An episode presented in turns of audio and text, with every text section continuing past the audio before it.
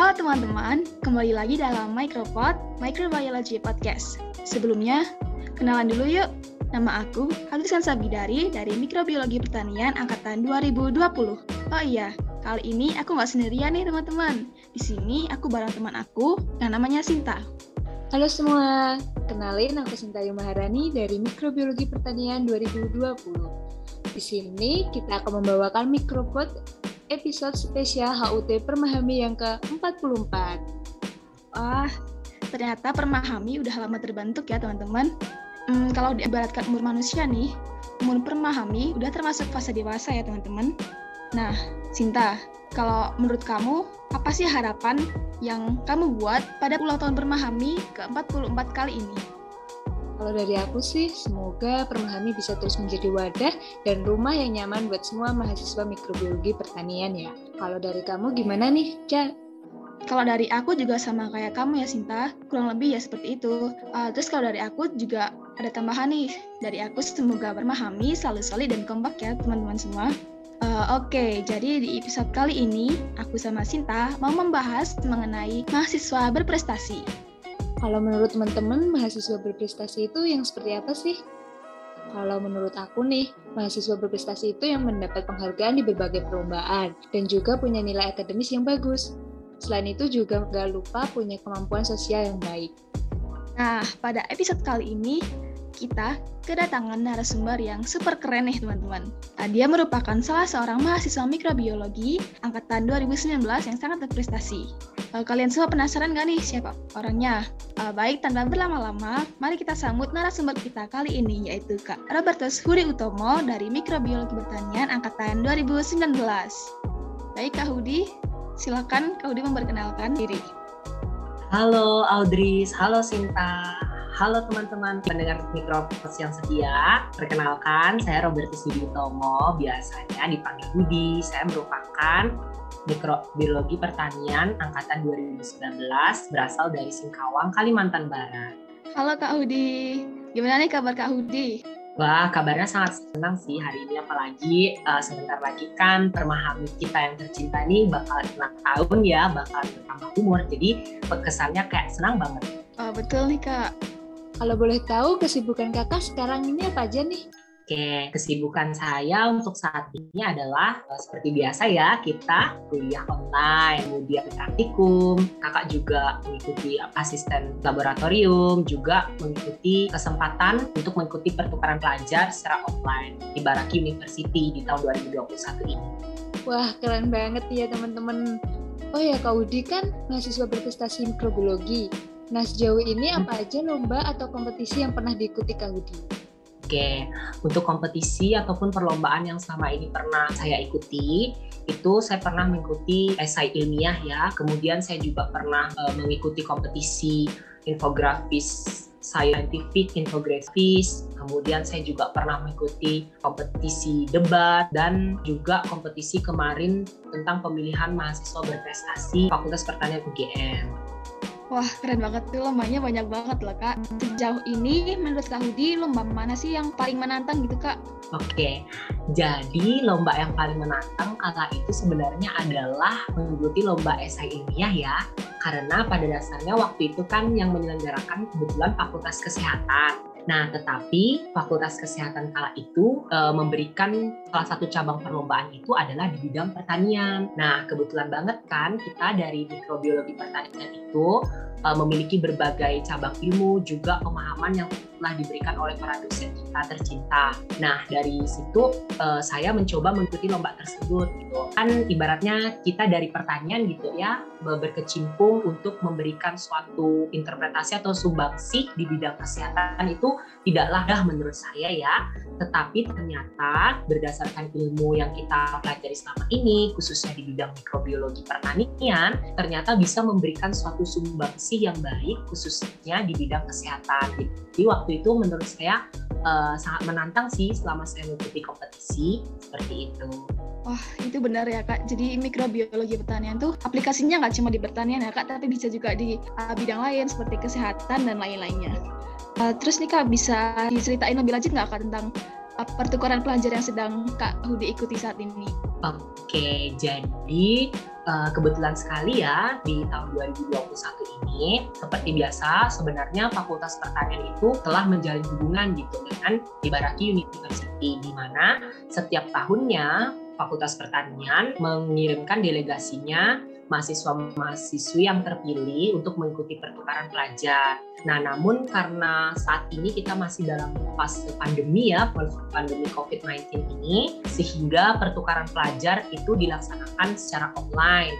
Tetapi hal yang sangat menyenangkan adalah walaupun secara online, kita masih bisa melakukan blended learning gitu antara mengambil mata kuliah di Fakultas Pertanian UGM juga kita mengambil uh, mata kuliah yang ada di Ibaraki University seperti itu. Oh, jadi seperti itu ya kak. Jadi kakak mengikuti pertukaran pelajar secara online, jadi bisa dilakukan jarak jauh ya kak. Menurut kakak apa sih keuntungan maupun kelemahan dari pertukaran pelajar online ini kak?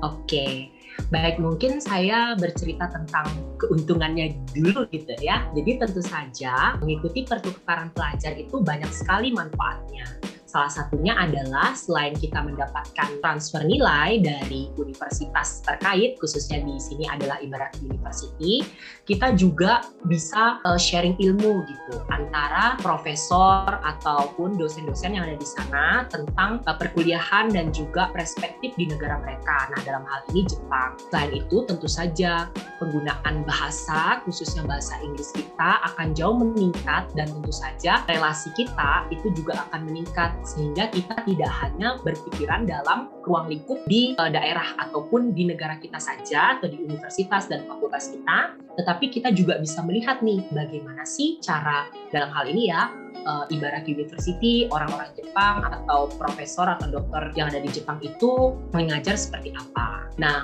Kemudian untuk kelemahannya sendiri, nah karena kondisinya saat ini online ya sebenarnya ya teman Aldris dan Cinta ini sangat kayak apa ya eh, sebenarnya hal yang sangat miss banget gitu ya seharusnya kita bisa pergi ke sana hanya karena pandemi ini jadi kita nggak bisa langsung melihat ke sana gitu jadi kayak missnya sih sebenarnya di situ. Kemudian yang kedua dari segi manajemen waktu ya, karena kita kebetulan saya kan mengambil mata kuliah di Fakultas Pertanian, juga saya mengambil mata kuliah yang ada di Ibaraki. Jadi uh, dengan mengambil dua mata kuliah ini, saya harus mampu untuk memanajemen waktu sebaik mungkin, di mana agar mata kuliah, tugas, kewajiban saya di Fakultas Pertanian UGM itu tetap dapat saya lakukan dengan baik dan juga di Ibarat University, kewajiban saya juga dapat saya lakukan dengan baik. Jadi mungkin gambarannya seperti itu ya, kelebihan dan kelemahannya. Wah, lengkap sekali nih Kak dijelasin uh, kelebihan dan kekurangan dari pertukaran belajar online kali ini. Uh, baik dari Sinta, apakah ingin bertanya? Uh, mau tanya gini Kak, gimana sih cara Kak Hudi bisa selalu update tentang lomba-lomba atau info-info tentang pertukaran pelajar gitu, khususnya tuh yang lomba-lomba terbaru yang sedang diselenggarakan? Oke, jadi kalau dari saya pribadi ya, kalau dulu kan kita masih, uh, saya kebetulan angkatan 2019 masih merasakan ya kuliah offline gitu ya, satu semester lebih beberapa bulan gitu, karena setengah semester dua kita harus uh, ini ya, uh, apa namanya belajar dari rumah seperti itu. Nah, kalau dulu saya pribadi itu biasanya mendapatkan informasi itu biasanya dari mading gitu ya. Kemudian uh, saya juga mengikuti beberapa organisasi di Universitas Gajah Mada seperti salah satunya adalah UPI atau yang teman-teman bisa kenal dengan Unit Penalaran Ilmiah Interdisipliner Universitas Gajah Mada di mana di UPI sendiri kita biasanya ya teman-teman saling sharing gitu tentang uh, perlombaan, info-informasi perlombaan gitu. Dan kemudian saya biasanya juga uh, memanfaatkan media sosial ya, di mana kita sebagai generasi muda kan sering kali nih menggunakan seperti Instagram atau Facebook dan lain sebagainya yang sebenarnya kadangkala memuat informasi gitu. Bahkan kita di Permahami sendiri kadangkala kan sering men-share gitu ya lomba-lomba atau kompetisi yang terbaru. Nah, biasanya saya melihat dari situ kemudian menambah uh, informasi terbaru gitu terkait dengan kompetisi ataupun perlombaan. Jadi seperti itu. Nah, itu kan uh, banyak info lomba-lomba dari berbagai sumber ya kak. Gimana sih cara Kak Hudi bisa memilih lomba yang akan diikuti dari banyaknya lomba-lomba yang dari berbagai sumber itu kak? Oke, jadi kalau dari saya pribadi itu saya uh, mengkategorisasikannya menjadi beberapa macam ya, artinya beberapa tips gitu ya bagi diri saya pribadi gitu.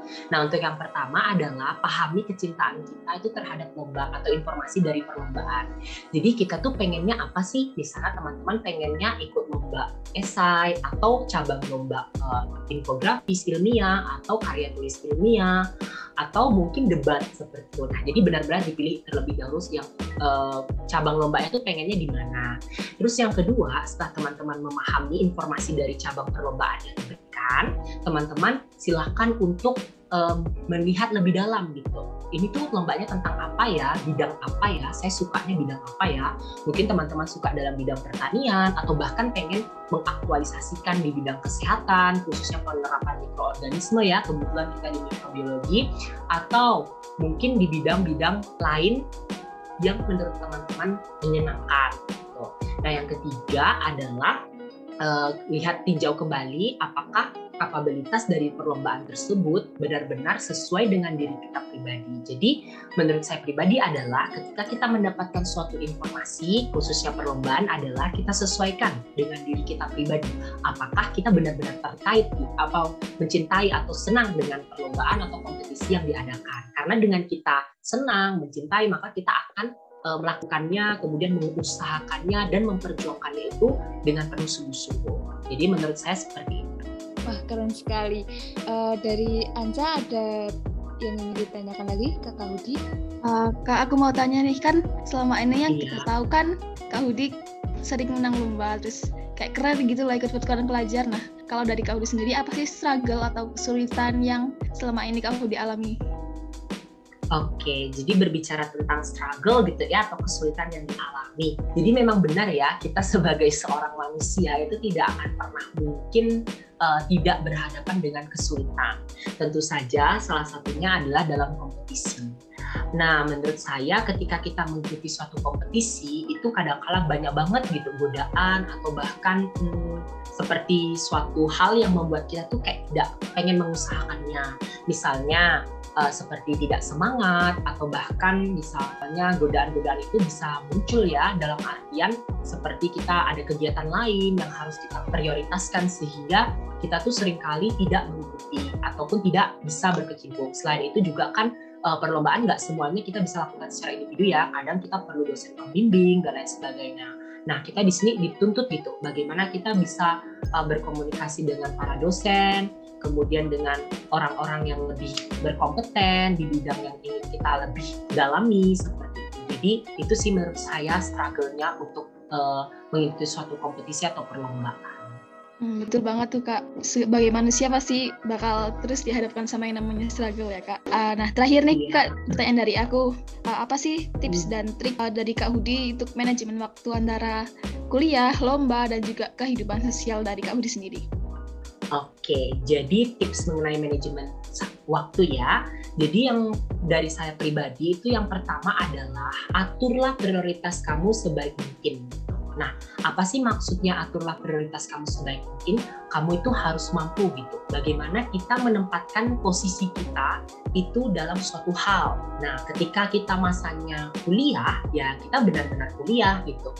Namun ketika masanya kita uh, mengikuti kompetisi, kita benar-benar mengikuti kompetisi itu. Atau ketika teman-teman ber apa berdinamika, mengikuti suatu organisasi, berdiskusi, musyawarah. Nah, teman-teman lakukanlah itu dengan sebaik-baiknya. Karena menurut saya Tuhan itu memberikan waktu kepada setiap orang di dunia itu sama 24 jam.